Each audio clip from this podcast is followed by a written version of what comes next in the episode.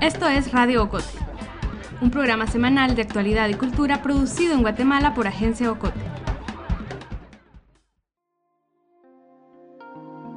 Sí, la verdad es de que la campaña, lejos de ser efervescente, fue muy a largo plazo y en lugar de disminuir, creció. Ahí sí que yo también aprovecho este espacio para, para agradecerle a todas las personas que me han apoyado porque estoy total y completamente consciente de que no hubiera sido posible sin la ayuda de tantas personas.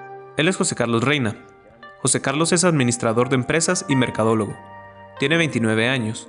Es de la ciudad de Guatemala, pero desde el 2017 vive en la Ciudad de México. Se mudó allá para no morir. José Carlos Reina tiene un linfoma de Hodgkin con esclerosis nodular. Con palabras más sencillas, tiene cáncer en el sistema linfático. O más bien, tenía Hace unos meses, los médicos de la Universidad Nacional Autónoma de México, UNAM, le confirmaron que tras cuatro años de tratamiento, dos países y dos trasplantes de médula ósea, el cáncer entró en remisión. Además de la angustia de la enfermedad, José Carlos se vio obligado a mudarse. Primero, porque en Guatemala no estaban disponibles los exámenes y tratamientos que necesitaba para curarse. Y segundo, porque era la opción más barata. Barata entre comillas, pues en cuatro años él y su familia, con la ayuda de amigos y extraños, a través de campañas de recaudación, han gastado cientos de miles de quetzales en medicinas, operaciones y tratamiento. ¿Cien mil quetzales? ¿Doscientos mil? ¿Más? El mismo José Carlos no sabe cuánto dinero invirtió en su salud.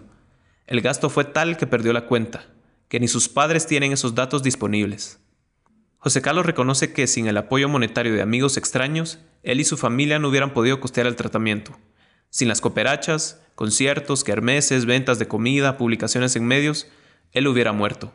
José Carlos señala que fue beneficiado por ciertos programas de salud pública en México y Guatemala, programas que le permitieron acceder a medicina a un menor precio, sí, pero sabe también que el dinero fue una parte vital en su supervivencia.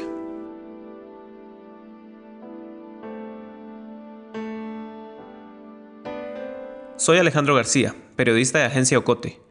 Y hoy, en el episodio número 20 de nuestro podcast, les contaré la historia de José Carlos Reina y cómo en Guatemala la salud está disponible muchas veces solo para quien la puede pagar. El empeño de José Carlos nos sirve para entender las batallas desesperadas que emprenden miles de personas en un país con un sistema de salud público precario.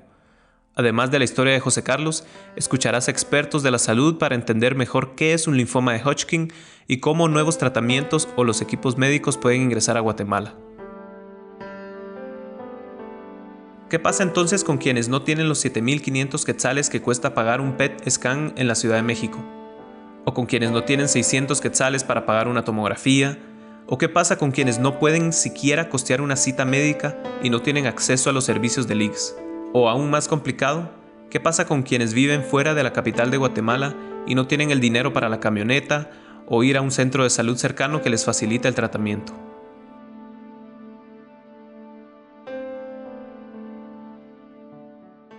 Bueno, yo empecé a sentir los síntomas en junio del año 2016. Estaba haciendo mi rutina normal. Yo trabajaba para Corporación Multiinversiones. Ahí yo era analista de, inteligencia de, negocios y pues ahí me encontraba laborando. Tenía una rutina normal de estudio. Estaba estudiando una maestría y pues hacía un horario agitado, eh, más o menos de 8 de la mañana a 10 de la noche todos los días. Y ahí fue cuando empecé a sentir eh, las molestias, que empecé a sentir como que las rutinas de trabajo se hacían demasiado largas, yo ya no las aguantaba, me sentía cansado, sentía que siempre estaba enfermo, como que tenía gripe. En ese entonces, José Carlos pensó que los síntomas eran tan solo el resultado del ritmo implacable que llevaba. Después me empezaron unos dolores musculares de cuerpo, empecé a tener dolores de pecho y en las noches empecé a tener una especie de sudoraciones nocturnas. Entonces ya a raíz de todos estos síntomas, cuando se fueron acumulando, fue como me alerté y pues empecé a preocuparme, buscar atención médica. Si googleamos dolor de pecho y sudoraciones nocturnas, el primer diagnóstico es una angina en el pecho. Poco confiable, ¿no? Pero esto es justo lo que hizo José Carlos googlear sus síntomas, como muchos lo haríamos, especialmente si, como él, estamos seguros que no es nada grave. Google lo llevó a buscar especialistas de corazón y pulmones. Entonces eh, ellos empezaron a buscar obviamente eh, en sus ramas y pues se confundió un poco la sintomatología con otro montón de enfermedades. Pasé desde pensar que era una neumonía típica hasta pensar que era, podría haber llegado a ser tuberculosis. Bueno, con cada diagnóstico me recetaban algo y la verdad es que sí eran medicamentos bastante caros. O sea, por ejemplo, antibióticos para tratar la neumonía típica, antibióticos para tratar la tuberculosis, inyecciones. Me recuerdo que me puse bastantes inyecciones, eh, también tuve que costear muchísimos estudios. José Carlos cuenta que antes de empezar a sentir los síntomas, los dolores, él estaba ahorrando para cambiar su carro. Tenía pues un poco de dinero ahorrado, dinero que utilizó para esos primeros estudios y medicinas. 500 quetzales por aquí en un examen, 2.500 por allá en una tomografía. Yo no tenía ningún tipo de seguro médico ni nada. Entonces eh, consultaba ahí sí que a los lugares privados y pues me decían que tenía que hacerme tomografías de tal cosa, placas de tal cosa, exámenes de sangre y pues más o menos eh, te comentaba que yo me gasté en cuestión de semana y media un promedio de 25 mil quetzales que yo tenía guardados, el dinero se me acabó.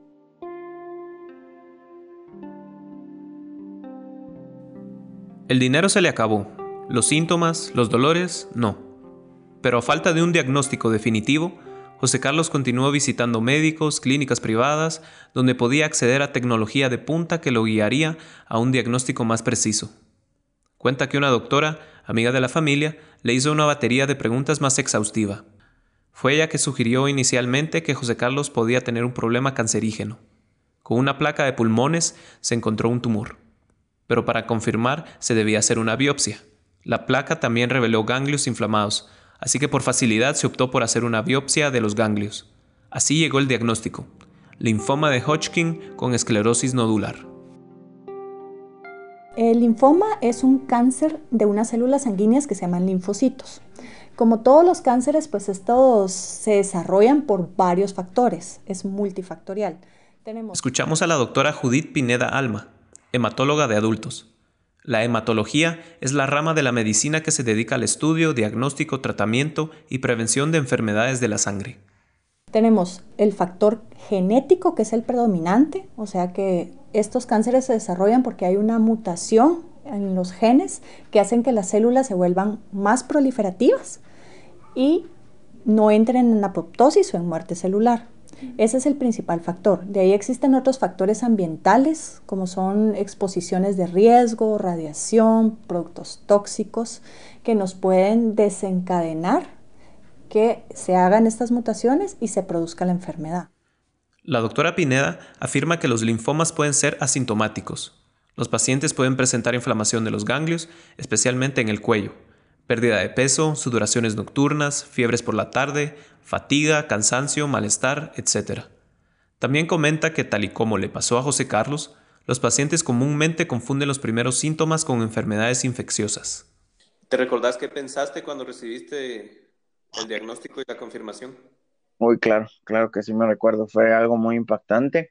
La verdad es que eh, me quedé en shock, no, no pude reaccionar, sentí que toda mi vida se había ido al caño, ¿verdad? O sea, sentí que había perdido todo y pues no estuve tan lejos de la realidad porque la verdad es que sí perdí todo lo que, lo que tenía. Eh, creo que pues por fuerzas de causa mayor tuve que abandonar mi trabajo, a pesar de que te tengo que decir que me apoyaron de una manera eh, pues tal vez hasta mucho más de lo que deberían haber hecho por mí me apoyaron también los amigos, me apoyó todo el mundo, pero a pesar de eso, eh, tuve que dejar el trabajo, tuve que dejar la universidad, eh, tuve que dejar todas las cosas que hacía en ese momento. Entonces sí, definitivamente pensás de que has perdido todo y no estás tan lejos de la realidad, porque sí, perdes todo, pero, pero pues es como un empezar de nuevo, ¿verdad? Si bien José Carlos había usado todos sus ahorros y tuvo que renunciar a su trabajo, pudo recibir tratamiento en el Seguro Social de forma gratuita. En ese momento, todavía no necesitaba de la cooperacha. Adicional, el linfoma de Hodgkin es el cáncer con la mayor tasa de supervivencia. Sí, o sea, al determinar el, diagnóstico del linfoma de Hodgkin, lo que se tiene que hacer en cualquier parte del mundo donde se diagnostica, no hay otra forma de tratarlo, es eh, iniciar con un tratamiento de, quimioterapia eh, con esquema ABBD, que es la primera línea de tratamiento para un linfoma Hodgkin. El tratamiento que recibió José Carlos fue de ocho ciclos, cada uno dividido en dos, es decir, recibió 16 dosis del esquema ABBD, uno cada 15 días. Esa primera línea de tratamiento duró aproximadamente 32 semanas, ocho meses de quimioterapia. Durante ese tiempo, José Carlos experimentó náuseas, agotamiento, dolores estomacales, dolores de cuerpo y sensibilidad a la luz. Y si bien a veces José Carlos debía comprar medicamentos, el mismo X le brindaba un salario mensual, el llamado pago de subsidios por incapacidad. Según información del Departamento de Comunicación Social y Relaciones Públicas del IX, este pago consiste en dos tercios de salario base, por un máximo de 39 semanas. José Carlos recibía aproximadamente 2.000 quetzales pero era suficiente para cubrir sus necesidades. José Carlos recuerda una vez que Liggs no tenía uno de los componentes que necesitaba para la quimioterapia y tuvo que comprarlo en el Instituto Nacional de Cancerología, INCAN. Esa vez gastó entre 2.500 y 3.000 quetzales, el pago que recibía por un mes. Eh, yo tenía eh, muchos amigos que me preguntaban cómo me podían ayudar cuando se enteraron de que yo estaba enfermo y yo les decía que no, que en ese momento mm, les agradecí mucho, pero que yo estaba bien pero les dije que si yo en el futuro necesitaba, yo les iba a hacer saber. Al finalizar la primera línea de tratamiento, a inicios del 2017, un control tomográfico determinó que el linfoma de José Carlos seguía activo. Se aplicó entonces el esquema ICE. Después de esa segunda línea de tratamiento, eh, pues el, linfoma se comporta todavía de una manera, eh, ahí sí que agresiva, sigue atacando y ya no había una forma de poder hacer en ese momento en el Seguro Social un examen de PET scan para determinar exactamente en dónde me estaba afectando la enfermedad. Un PET scan o una tomografía por emisión de positrones es una tomografía que permite ver el funcionamiento de los órganos y tejidos del cuerpo. El scan permite evaluar desórdenes cerebrales, problemas cardíacos y varios cánceres y tumores. José Carlos debía realizarse un PET scan, pues un diagnóstico clínico o un control tomográfico no eran capaces de evaluar correctamente su estado de salud. Había un problema. En Guatemala no había una máquina para realizar un PET scan. Una de esas tomografías puede costar entre 2.000 a 10.000 dólares, ocho veces lo que recibía José Carlos en el IX. A esto se sumaban los boletos de avión y estadía. A finales de 2017, José Carlos habló con sus amigos. Dije, bueno, se recuerdan de que yo les dije que si necesitaba algo les iba a hacer saber, pues este es el momento, ¿verdad? Porque me están diciendo esto y esto, tengo que irme fuera del país, buscar ayuda afuera, y entonces necesito ayuda, y pues ya entre amigos y todos empezaron a generar ideas para poder apoyarme, y ahí fue donde empezó pues el movimiento este de, de apoyamos a José Carlos Reina, que me, la verdad es que fue una base fundamental para poder tratarme. La verdad es de que, mm, bueno, utilizamos como plataforma base las redes sociales, ¿verdad? Entonces eh, empezamos ahí sí que por crear una página de Facebook, un Instagram, un correo electrónico, todo lo que pudiéramos para difundir noticias, para comentar acerca de mi caso, para explicarle a la gente lo que me estaba pasando y ahí sí que pedir ayuda, em, tanto en donaciones, ahí sí que depositando a mi cuenta de banco lo que la gente me pudiera colaborar como empezamos a generar ideas de eventos. Empezamos generando ideas de car wash, kermeses, conciertos, eh, todo lo que se nos ocurriera. Es el sexto cáncer más fuerte tanto en hombres como en mujeres. Este año se diagnosticarán 72.580 personas en Estados Unidos con el linfoma de Hodgkin. Hay tratamientos, hay esperanza, solo necesito de tu ayuda.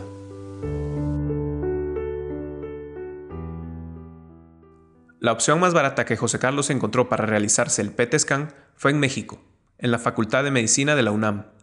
Tenía en el 2017 un costo aproximado de 7.500 quetzales. Esa era la meta. Esto, pues obviamente, es un proceso. En el caso de nosotros, es un proceso que ha llevado casi 10 años. Escuchan a Salvador López Valdés, cirujano especializado en el hígado y director de la Fundación Guatemalteca de Transplante Hepático, Fundaepa. Él junto a la Fundación, como escucharon, llevan casi 10 años buscando estimular el sistema de salud para que en Guatemala se puedan realizar trasplantes de hígado. Como dijimos, La tomografía que José Carlos necesitaba no estaba disponible en Guatemala. Hablamos con el doctor López para que nos explique cómo es que un nuevo tratamiento o procedimiento y equipo médico llegan al país. En el caso de nosotros el tener el equipo humano, posteriormente a eso poder contar con, con instrumental quirúrgico, con medicamentos, con soluciones que van con líquido que va a eh, favorecer la preservación del órgano. Entonces, no, no es nada más de que se quiera, qué es lo que se necesita para implementar algo así aquí en Guatemala. Entonces, por eso es de que se vuelve muy complejo el, el tratar de implementar una, un, procedimiento de esta índole. El primer paso definitivamente es tener al, al, al equipo humano entrenado. O sea, de lo contrario, aquí podés tener el automóvil full equipo, eh, listo, prendido, con gasolina, con agua, llantas bien calibradas, el aceite nítido, pero si no tenés quien lo maneja, o sea, ¿para qué lo tenés ahí? Aquí, aquí el, tema es de que se necesita el, recurso humano entrenado para poder desarrollar el procedimiento. Pero José Carlos no solo necesitaba el PET scan, necesitaba también de alguien que pudiera interpretar los resultados traducir lo que decía la máquina a un lenguaje humano. En el caso del PET scan en Guatemala, no estaba disponible ese automóvil full equipo que menciona el médico especialista y mucho menos quién lo manejara, quién descifrara los resultados. José Carlos debía salir sí o sí. En ese, en ese primer intento, ¿cuánto esperabas recaudar? La verdad no tenía ni idea, esperaba, esperaba que lo que la gente me pudiera ayudar y yo conseguir el resto. José Carlos no recuerda el monto exacto que obtuvo al final de esa primera etapa de la campaña, pero sí recuerda que fue suficiente para pagar por el scan, el boleto de avión, estadía y comida para dos semanas en México. Necesitaba dos semanas, pues aparte de realizarse el examen, debía encontrar a alguien que pudiera leer los resultados. Y la verdad es que no quise ni siquiera abrir los sobres porque me aconsejaron que no le hiciera, ¿verdad? Que no leyera yo mis propios resultados porque yo no sabía lo que estaba leyendo y me podía estresar o preocupar. Entonces dejé cerrado el sobre entonces el siguiente paso con unos amigos que estaban aquí en México que también me tendieron una mano fue empezar a buscar personas que especialistas que me pudieran ayudar en lo privado para poder interpretar los resultados. Busqué varias opiniones y pues definitivamente ahí es donde me dicen que seguía enfermo y que la situación estaba complicada, ¿verdad? Pues ahí fue donde entré como en una, ahí sí que estaba entre la espada y la pared porque yo sabía que si regresaba a Guatemala ya sabiendo que aún continuaba enfermo, no me iba a poder ofrecer mayor cosa, ¿verdad? En el momento en el que yo estaba pasando por esa situación, ni en lo privado ni en el sector público había herramientas para poder atenderme, ¿verdad? Entonces ahí es donde yo tenía todavía una ventana de días eh, estando aquí en México de que no tenía pues mayor eh, cosa agendada y entonces yo, yo decido buscar ayuda.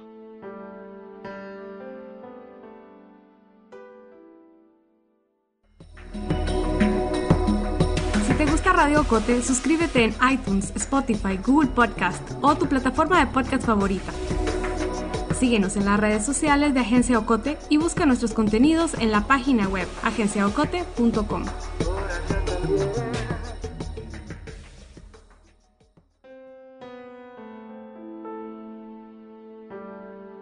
Luego que José Carlos Reina obtuvo confirmación del estado del linfoma a través del PET scan, este tuvo que buscar dónde ser atendido. Ya sabía que no era viable regresar a Guatemala. Fue entonces de hospital en hospital en la Ciudad de México. Lo rechazaron muchas veces, pues el sistema de salud público mexicano prioriza, obviamente, a mexicanos. Mientras, y para prepararse económicamente, los padres de José Carlos vendieron también sus carros y demás pertenencias. También la campaña de Apoyamos a José Carlos Reina seguía en redes, sin saber si iba a poder conseguir el tratamiento que necesitaba. Fueron días muy duros porque yo venía enfermo, yo venía con energía baja, venía con los síntomas activos de la enfermedad, pero pues yo creo que era más fuerte mi voluntad y mi gana de, que, de que me buscaran un lugar donde me pudieran atender. Eh, yo ya regresaba a mi casa sin energía, agotado, a veces sin comer y todo, pero pues eh, la, la cuestión era que yo quería atención y tenía que conseguirla si quería seguir adelante. Un lugar le abrió las puertas, el Instituto Nacional de Ciencias Médicas y Nutrición Salvador Subirán de la Ciudad de México. Creo que influyó mucho eh, que vieron que mi estado de salud era crítico y ellos sabían de que si no me atendían ahí, era muy poco probable que yo tuviera posibilidades de, subsistir, de sobrevivir, porque pues ellos sabían la gravedad de mi caso, ¿verdad? El Instituto de Ciencias Médicas y Nutrición no es un hospital privado, pero trabaja a través de copago. Eso quiere decir que el hospital realiza un estudio socioeconómico a cada paciente que ingresa y a base de esa evaluación, él o ella o su familia paga por los tratamientos y medicamentos. Pero como José Carlos era, es un extranjero, él no tiene acceso a ningún tipo de descuento o beneficio. Empezó entonces el reto más grande para José Carlos y su familia. No solo a veces el costo de los tratamientos y medicinas superaban el ingreso mensual de toda la familia, sino que José Carlos constantemente empeoraba.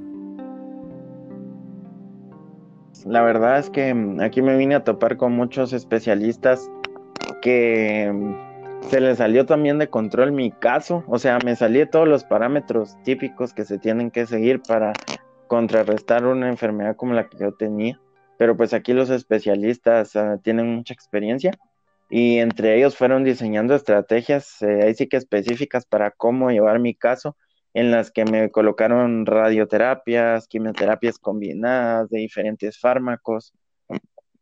Iban ideando como estrategias bien personalizadas para mi caso y sí me pusieron más líneas de quimioterapia, eh, de muchísimos medicamentos, lo combinaron con radioterapias. José Carlos nos dio una lista, una larga lista de los medicamentos y tratamientos que recibió en México.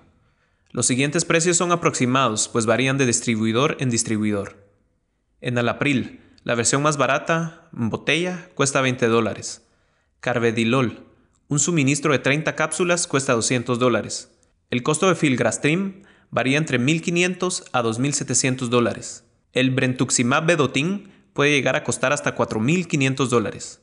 José Carlos recibió varias radioterapias. El costo promedio de una de ellas puede ser de hasta 8.600 dólares. José Carlos también recuerda que su cuerpo no generaba las suficientes plaquetas, por lo que tuvo que comprar inmunoglobulina humana, que tuvo un costo de más de 9 mil dólares. Y así podemos continuar sumando. Pues mi familia, mi núcleo familiar y yo, pues vendimos todo lo que pudimos para financiar cosas. Te estoy hablando que yo vendí mi carro, vendí una motocicleta, vendí mi bicicleta, porque hasta eso tuve que, que vender en un momento determinado. Mi papá, mi mamá también hicieron lo mismo de esta manera, más toda la ayuda que se fue recaudando de fondos eh, de personas que me hacían donaciones, eh, fuimos financiando, pero sí, o sea, hay, medicamentos que son, son muy caros. O sea, hay componentes de quimioterapia que superan los 100, los 200 mil quetzales. Y sí, llegué a necesitar en algún momento eh, medicamentos de esos precios. Y así, su familia, amigos y extraños continuaron apoyándolo.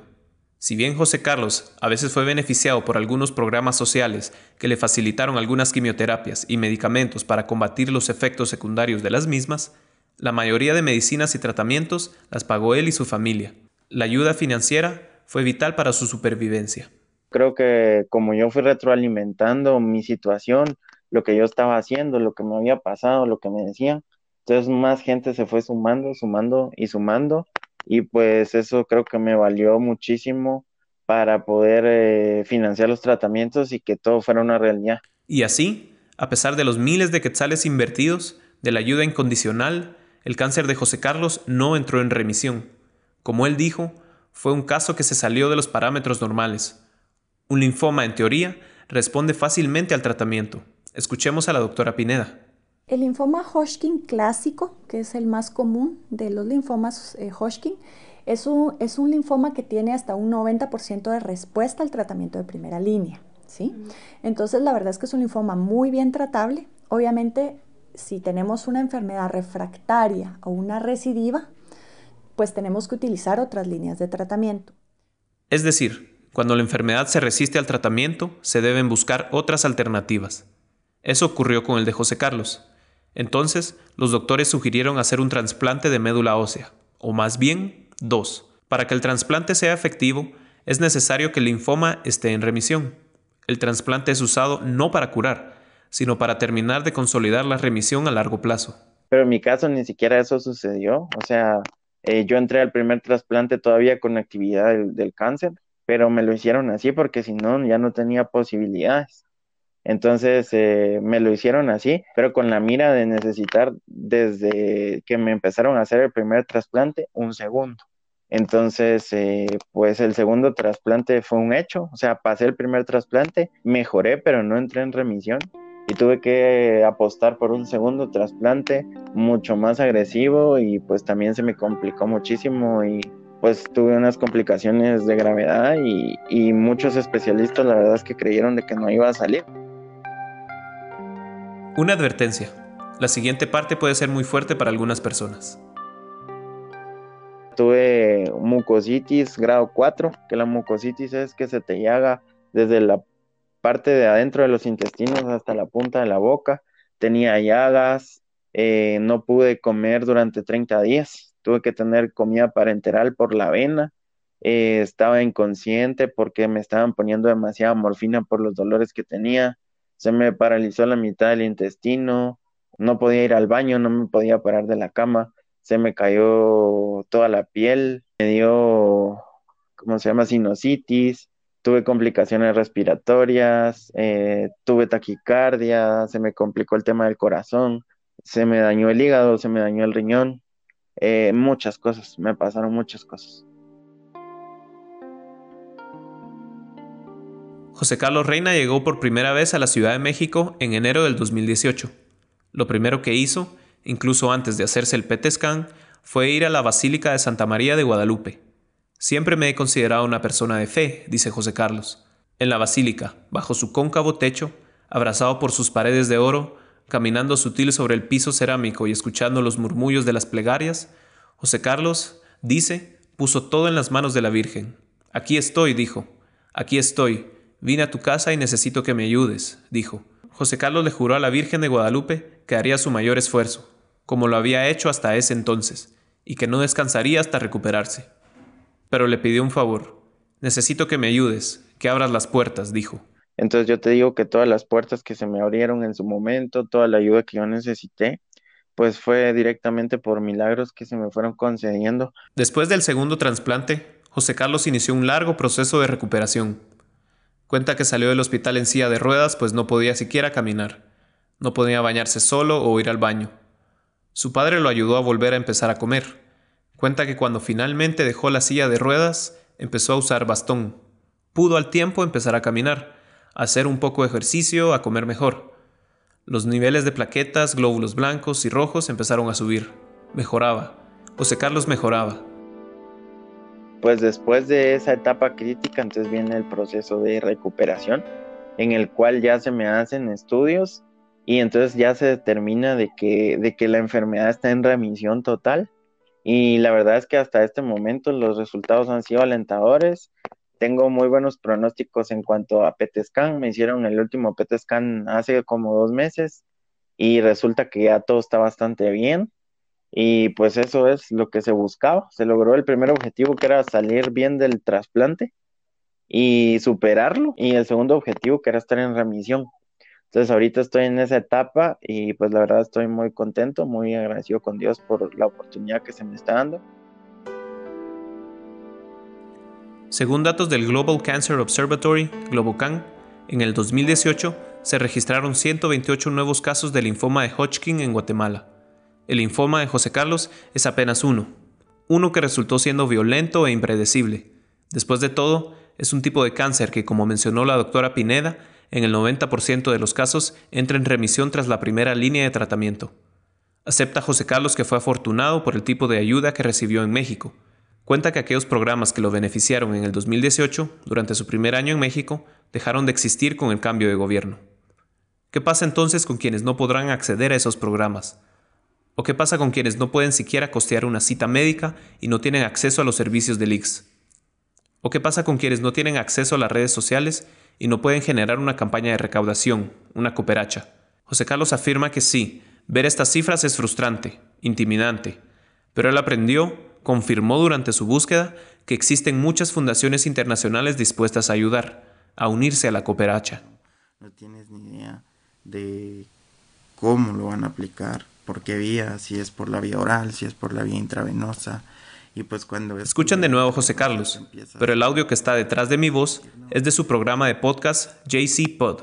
El episodio que escuchan se llama Compañeros de Quimioterapia, en donde da consejos desde su experiencia para pacientes que están recibiendo este tipo de tratamientos. Así tiene otro sobre el cáncer de mama, donde entrevistó a la doctora Daniela Carola Romo, y el más reciente sobre la discapacidad auditiva y el lenguaje de señas en Guatemala. El producir podcast fue una actividad que descubrió durante su tratamiento. Se convirtió también en un lector voraz, un yonki de la palabra impresa. Le gusta Cortázar. Leía a Rubén Darío cuando hablé con él, a principios de año. De momento, José Carlos sigue en México. Va bien, dice. No ha recuperado un ritmo de vida, digamos, normal. No puede trabajar aún. Entonces sus padres siguen asumiendo el costo de vivienda, comida y transporte. Y si bien la campaña ha empezado a pagarse, familiares cercanos continúan ayudándolo.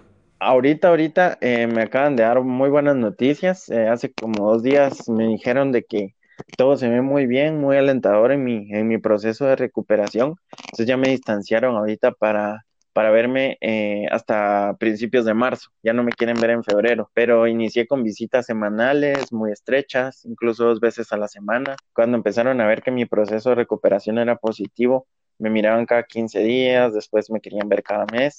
Y ahorita, como te digo, ya me dijeron de que no me quieren ver en todo febrero, me quieren ver en principios de marzo. José Carlos dice que depende de los resultados que obtenga en esa consulta de marzo, él puede empezar a planificar su vuelta a Guatemala. Para José Carlos Reina, la cooperacha de la salud fue un éxito.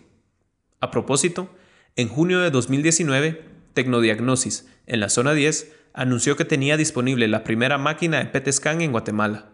El costo de un scan, 12.500 con cita, 2.500 más de lo que pagó José Carlos en México. Mientras tanto, más de un ciento de personas recibirán la brutal noticia que José Carlos recibió en el 2016. ¿Podrán ellos y ellas recibir un tratamiento en el IX? ¿Podrán ellos y ellas, quienes lo necesiten, pagar los 12.500 quetzales que pide Tecnodiagnosis para realizarse un PET scan? Algunos se enfrentarán solos a los costosos gastos de un tratamiento otros más, como José Carlos, empezarán la desesperada campaña por las cooperachas. Y miles, no sabemos cuántos más, no solo pacientes de cáncer, buscarán salvar su vida en un sistema que no siempre puede apoyarlos.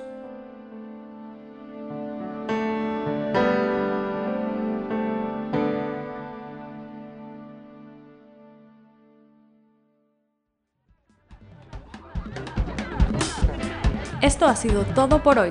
Regresamos con más la próxima semana. Radio Ocote es producido en Guatemala por el equipo de Agencia Ocote, con el apoyo de Seattle International Foundation. Producción sonora, Melissa Rabanales. Coordinación, Alejandro García. Música original, Juan Carlos Barrios. Música adicional, Kevin McLeod.